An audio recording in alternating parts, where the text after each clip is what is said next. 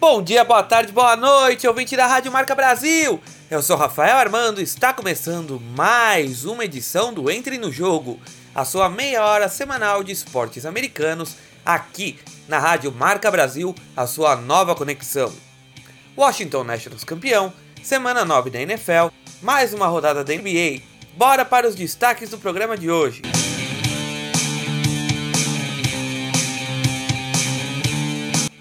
Na N B A, a segunda semana da National Basketball Association com o comentarista Marcos Rogério.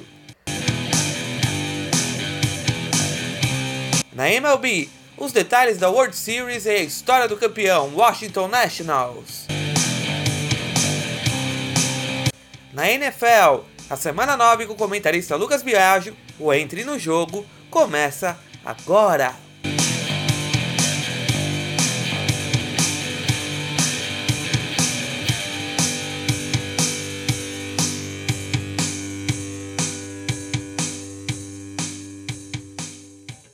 Basquete!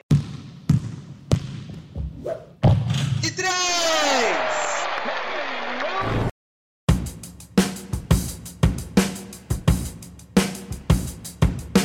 E vamos invadir as quadras! A National Basketball Association começou com tudo e o Marcos Rogério trará os detalhes da segunda semana do melhor basquetebol do mundo. É com você, Marcão! Boa noite, amigos ouvintes do programa Entre no Jogo, da sua Rádio Marca Brasil. Aqui quem fala é Marcos Rogério, seu comentarista e amante de N B A. Chegamos ao final da segunda semana da temporada regular do melhor basquete do mundo. Pela Conferência Leste, os oito melhores que passariam aos playoffs caso terminasse agora a temporada seriam: em primeiro, Philadelphia setenta e seis ers, em segundo, Miami Heat, em terceiro, Boston Celtics, em quarto, Milwaukee Bucks, em quinto, Toronto Raptors, em sexto, Charlotte Hornets, em sétimo, Indiana Pacers e em oitavo, Detroit Pistons. Já pela Conferência Oeste, os classificados para a pós-temporada, caso terminasse hoje, seriam: em primeiro, Los Angeles Lakers, em segundo, Minnesota Timberwolves, em terceiro, Los Angeles Clippers, em quarto, Dallas Mavericks, em quinto, Denver Nuggets, em sexto, Phoenix Suns, em sétimo, San Antonio Spurs, em oitavo, Utah Jazz. Será que algumas franquias que pareciam barbadas estarem na ponta e ainda estão decepcionando vão conseguir se recuperar? Equipes como Golden State Warriors, Brooklyn Nets, New Orleans Pelicans, Atlanta Hawks e Houston Rockets. As contusões estão prejudicando muitos times e os novatos estão prejudicando em outras que ainda não engrenaram. Vamos torcer para o equilíbrio da liga. Vamos a alguns fatos dessa semana. Rolou uma briga entre Joel Embiid do Philadelphia setenta e seis ers e Karl Anthony Towns do Minnesota Timberwolves. Rendeu uma multa pesada aos jogadores e dois jogos de suspensão para ambos. Outro fato, o time dos Lakers essa semana foi perfeito. Três jogos e três vitórias. LeBron James conseguiu um triple-double e Anthony Davis fez um jogo com quarenta pontos e vinte rebotes. Parece que está engrenando os Lakers. E apesar da suspensão de Joel Embiid, o Philadelphia setenta e seis ers ainda estão invictos, com cinco jogos e cinco vitórias, o único time. E a surpresa é o time do Miami Heat. Será que vai conseguir manter esse, essa regularidade e surpreender no final, alcançando a pós-temporada?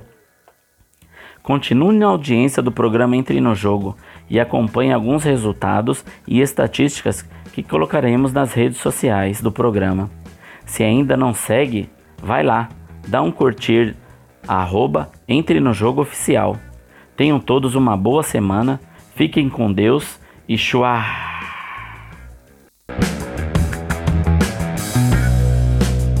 Valeu, Marcão! Esse time dos Lakers vai dar o que falar. Agora com Anthony Davis vestindo amarelo e roxo, o King James tem com quem dividir o estrelato e levar esse time dos Lakers para a pós-temporada.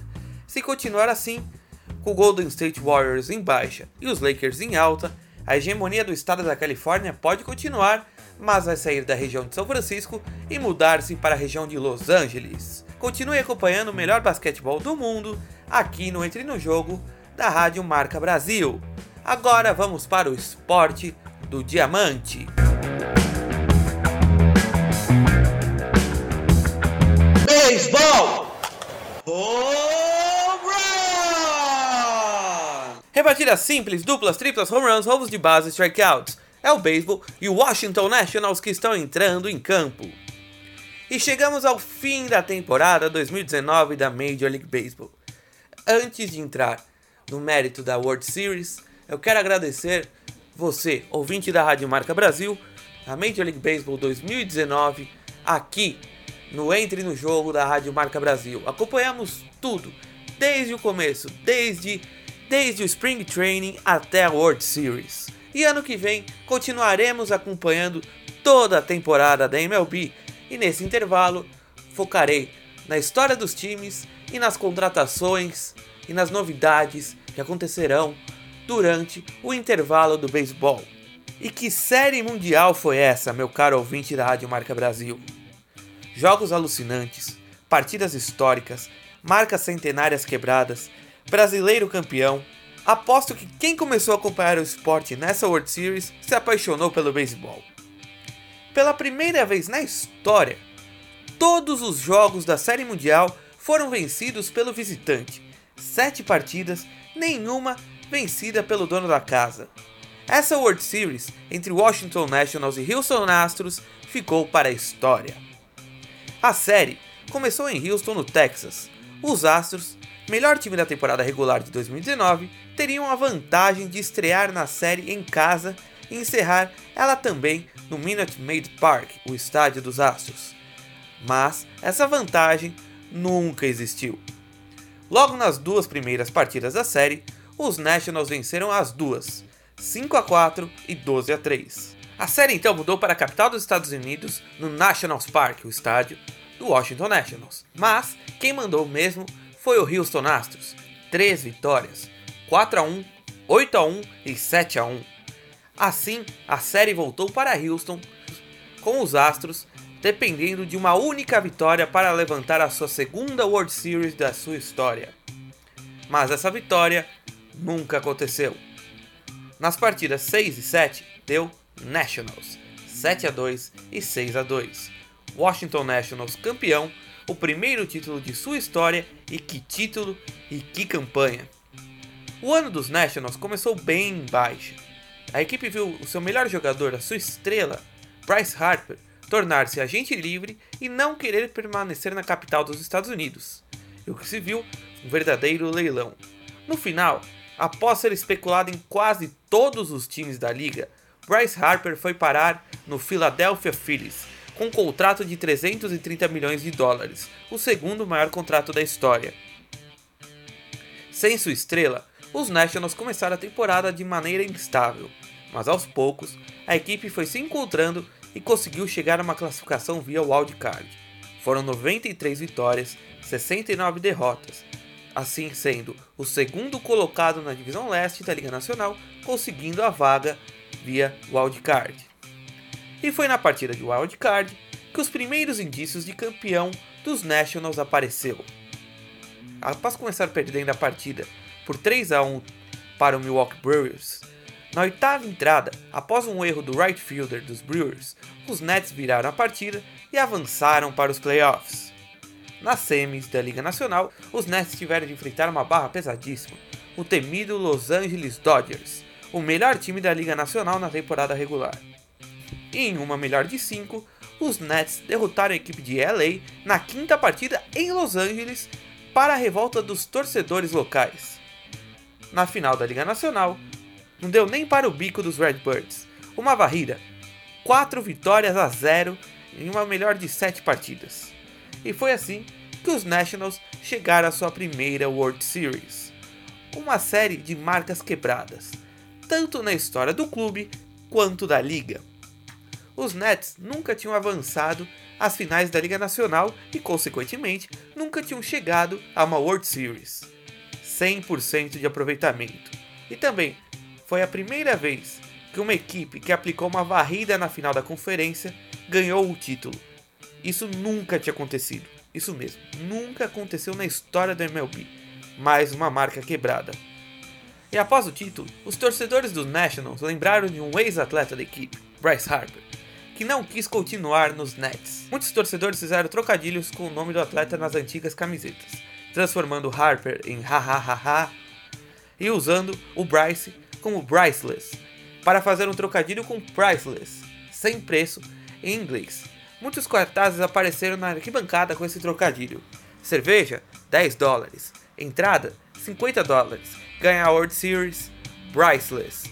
Fazendo um trocadilho com a propaganda de uma marca de cartões de crédito. E o mais legal de tudo isso é o fato de os Nationals terem como catcher o brasileiro Ian Gomes, o segundo brasileiro a ser campeão da World Series.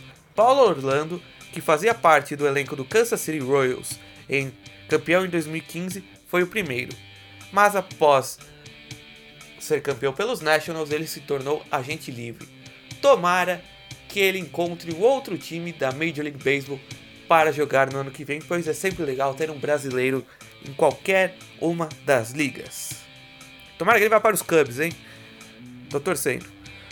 O M V P, o jogador mais valioso das finais da M L B, foi o pitcher dos Nationals, Stephen Strasburg. O atleta disputou cinco partidas na pós-temporada e ganhou todas, com uma média de corridas cedidas baixíssima, uma média de um vírgula noventa e oito corridas cedidas por partida, Baix... uma média excelente. Título de M V P merecidíssimo. E agora, vamos à história dos Nationals. A história do Washington Nationals não começou nos Estados Unidos, e sim no Canadá, em mil novecentos e sessenta e nove, na cidade de Montreal, com o nome Expos. O nome veio da Expo mil novecentos e sessenta e sete, uma feira mundial de indústria, ciência e cultura.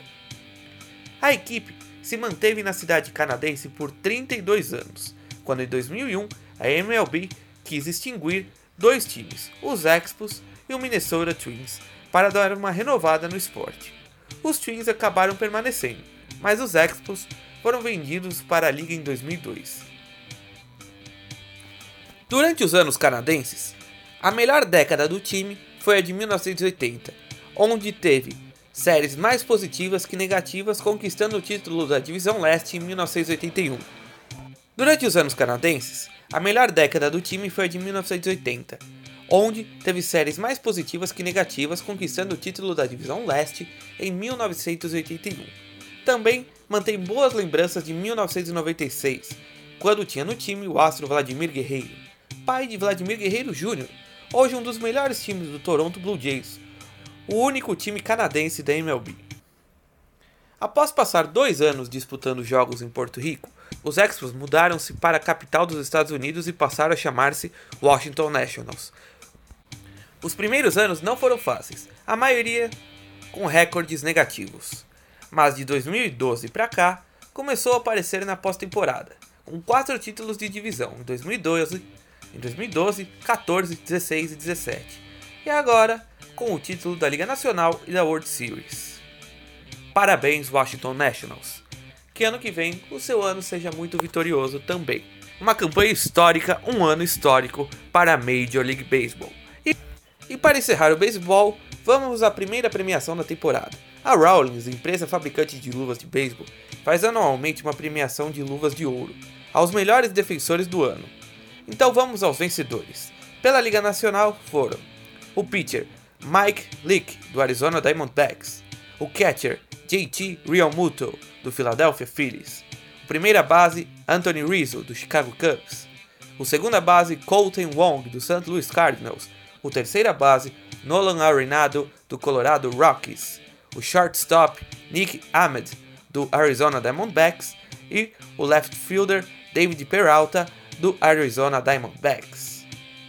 O center field foi Lorenzo Cain, do Milwaukee Brewers, e o right fielder, Cody Bellinger, do Los Angeles Dodgers.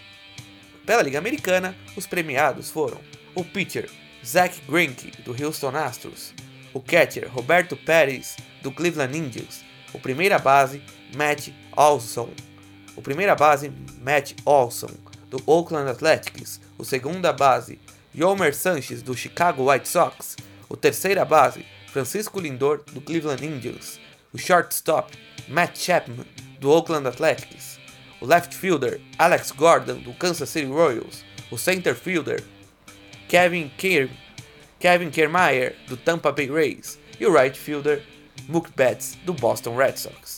Nolan Arenado, do Colorado Rockies, é o jogador com maior série de luvas de ouro consecutivas, com seis. E na semana que vem, começa a contar a história dos times da Major League Baseball. Entre no arroba Entre no Jogo Oficial e vote. Começa logo com o duelo entre New York Yankees e Los Angeles Dodgers. Entre e vote e até logo, M L B. Não vejo a hora que o ano que vem chegue para termos mais beisebol diariamente. Futebol americano!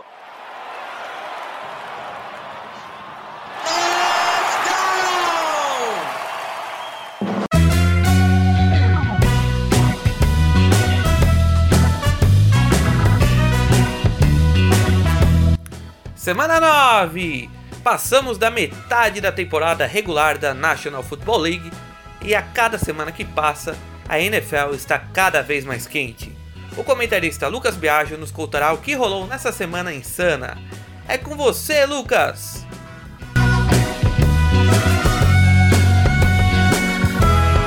Boa noite, meu cara e minha cara fã, tudo bem? Na noite de domingo, mais um invicto caiu. Agora foi a vez do fortíssimo New England Patriots, que perderam de trinta e sete a vinte para os Ravens, lá em Baltimore. Num jogo bem acirrado em que a defesa e o quarterback dos Ravens, Lamar Jackson, brilharam. Nesse momento, os Patriots estão com oito vitórias e uma derrota, enquanto o Baltimore segue com seis vitórias e duas derrotas. Agora, o único que continua invicto nessa temporada é o surpreendente time do San Francisco quarenta e nine ers. Na última quinta-feira, foi até Arizona e ganhou dos Cardinals por vinte e oito a vinte e cinco. Primeira vitória dos quarenta e nine ers sobre os Cardinals desde dois mil e catorze. Acredite, nos últimos oito duelos entre os dois, Arizona levou a melhor em todos eles. São Francisco segue com oito vitórias e nenhuma derrota liderando a divisão oeste da N F C. E os Cardinals seguem em último na mesma divisão com três vitórias e cinco derrotas. O próximo confronto dos quarenta e nine ers é contra o sortudo Seattle Seahawks na próxima segunda-feira. Digo sortudo por ter um quarterback excelente e wide receivers que fazem milagres em suas recepções. Porque a defesa tá dando uma dor de cabeça tremenda para seus torcedores. Infelizmente, não é a mesma dos últimos anos. E esse jogo é um dos mais esperados do momento, pois além dos times estarem vindo com tudo nessa temporada, tanto pela técnica quanto pela sorte, se trata de um confronto de divisão entre o primeiro e o segundo colocado, que ficarão bem colados se os quarenta e nine ers perderem. A vantagem deles é que jogarão em casa. Eu não vou perder esse jogo por nada, e você? E ainda falando do Seattle, é, o wide receiver Josh Gordon, dispensado pelos, é, pelos Patriots semana passada, foi contratado pelos Seahawks. Agora Russell Wilson poderá usar mais uma arma contra os seus adversários. E por último, uma baixa no Colts. O wide receiver T I Hilton sofreu lesão na panturrilha e ficará fora de três a quatro semanas. Bom, por hoje é só. Até mais de Lucas Biagio para o programa Entre no Jogo. Esse time do quarenta e nine ers vem surpreendendo muito. Esse time do quarenta e nine ers vem surpreendendo muito. Será que eles quebram a seca de títulos? O último título da equipe de São Francisco foi em mil novecentos e noventa e cinco. Continue acompanhando o esporte da bola oval aqui no Entre no Jogo da Rádio Marca Brasil.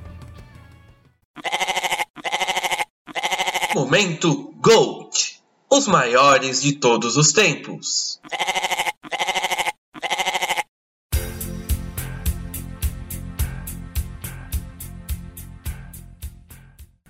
Mas o futebol americano ainda não acabou. O momento bode de hoje pertence a Joey Montana, quarterback histórico do San Francisco quarenta e nine ers.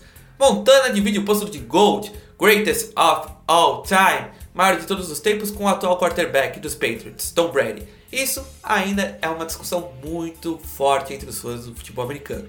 Uns consideram Montana, outros ainda não consideram Brady ao mesmo nível.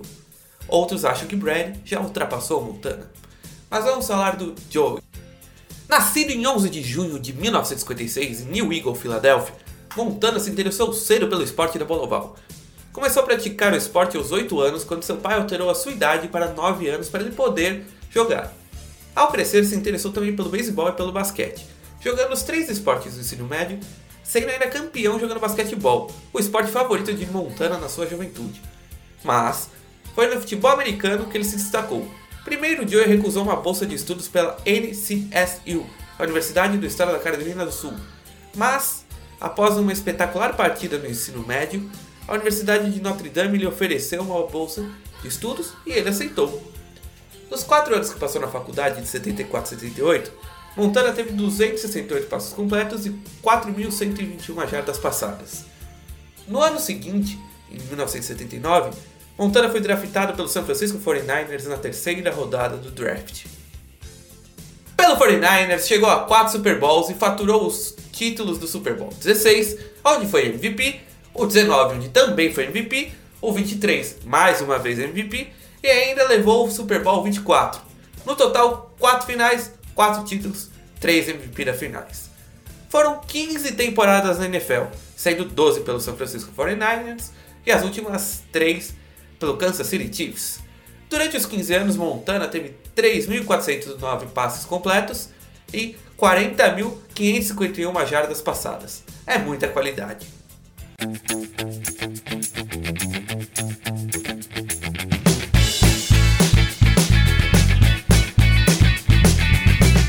E vamos para mais um momento quiz aqui no Entre no Jogo.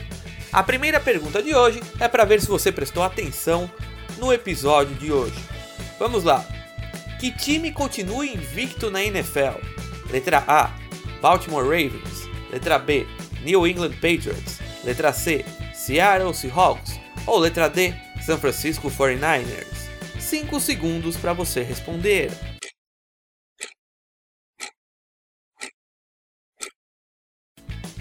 Se você respondeu forty-niners, acertou. Até o momento, a equipe disputou oito partidas e ganhou todas. Vamos a mais uma questão, agora uma de basquete. Por qual desses times o astro Shaquille O'Neal nunca entrou em quadra? Letra A, Boston Celtics. Letra B, Brooklyn Nets. Letra C, Cleveland Cavaliers. Ou letra D, Phoenix Suns. cinco segundos para você responder.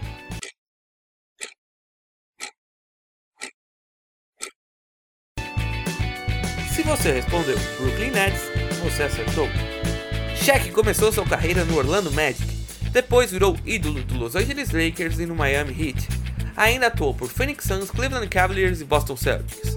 Tem a sua camisa de número trinta e quatro aposentada pelos Lakers e a de trinta e dois aposentada pelo Heat. Um monstro da...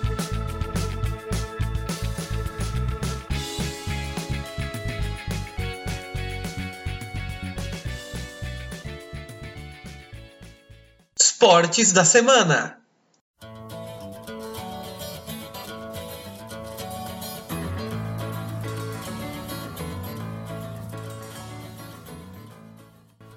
E o esporte que falarei essa semana é uma das inspirações do beisebol. Você sabe qual é? Vou te dar cinco segundos para você pensar.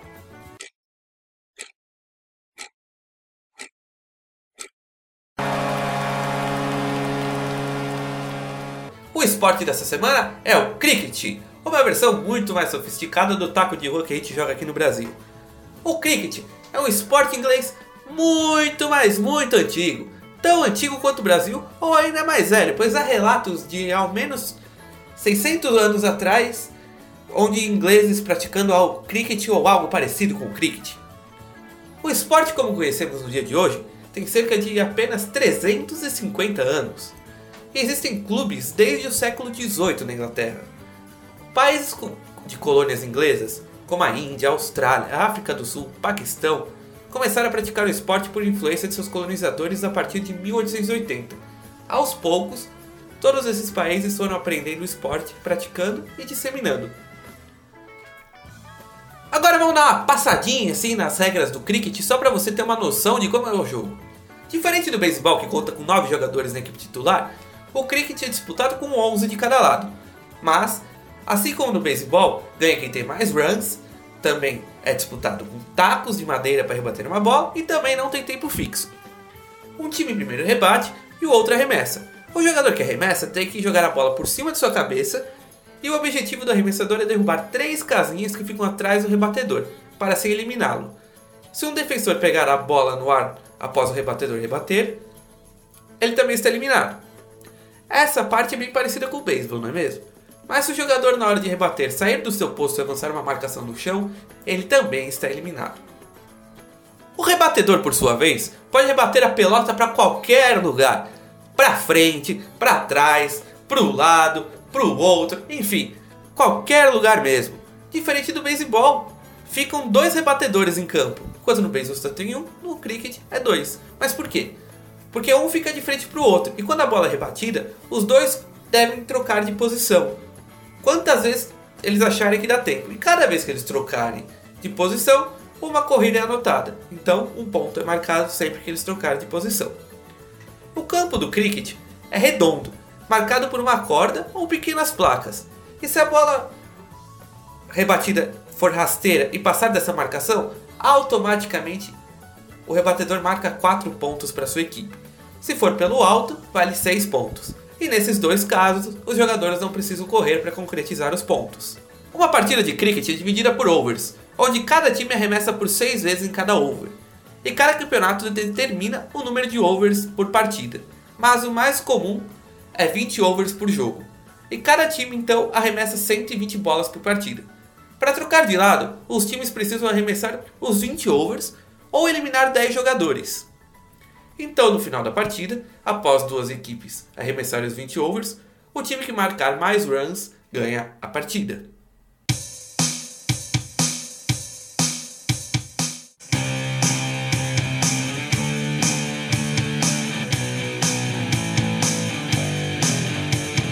Estamos encerrando mais um Entre no Jogo aqui na Rádio Marca Brasil. Você ficou comigo, Rafael Armando, na sua meia hora semanal de esportes americanos.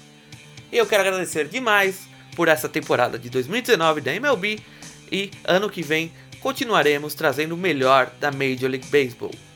Semana que vem a gente volta com mais esportes americanos somente para você que acompanha o Entre no Jogo aqui na Rádio Marca Brasil. Um grande abraço, meu, Rafael Armando e dos comentaristas Lucas Biagio, Lili Rodrigues e Marcos Rogério. Até a semana que vem, um grande abraço e, como sempre, lembrando para você não perder o Cruzada Musical, que eu trago semanalmente uma música para você aprender um pouco de história. Grande abraço, até semana que vem ou até o Cruzada Musical e fui!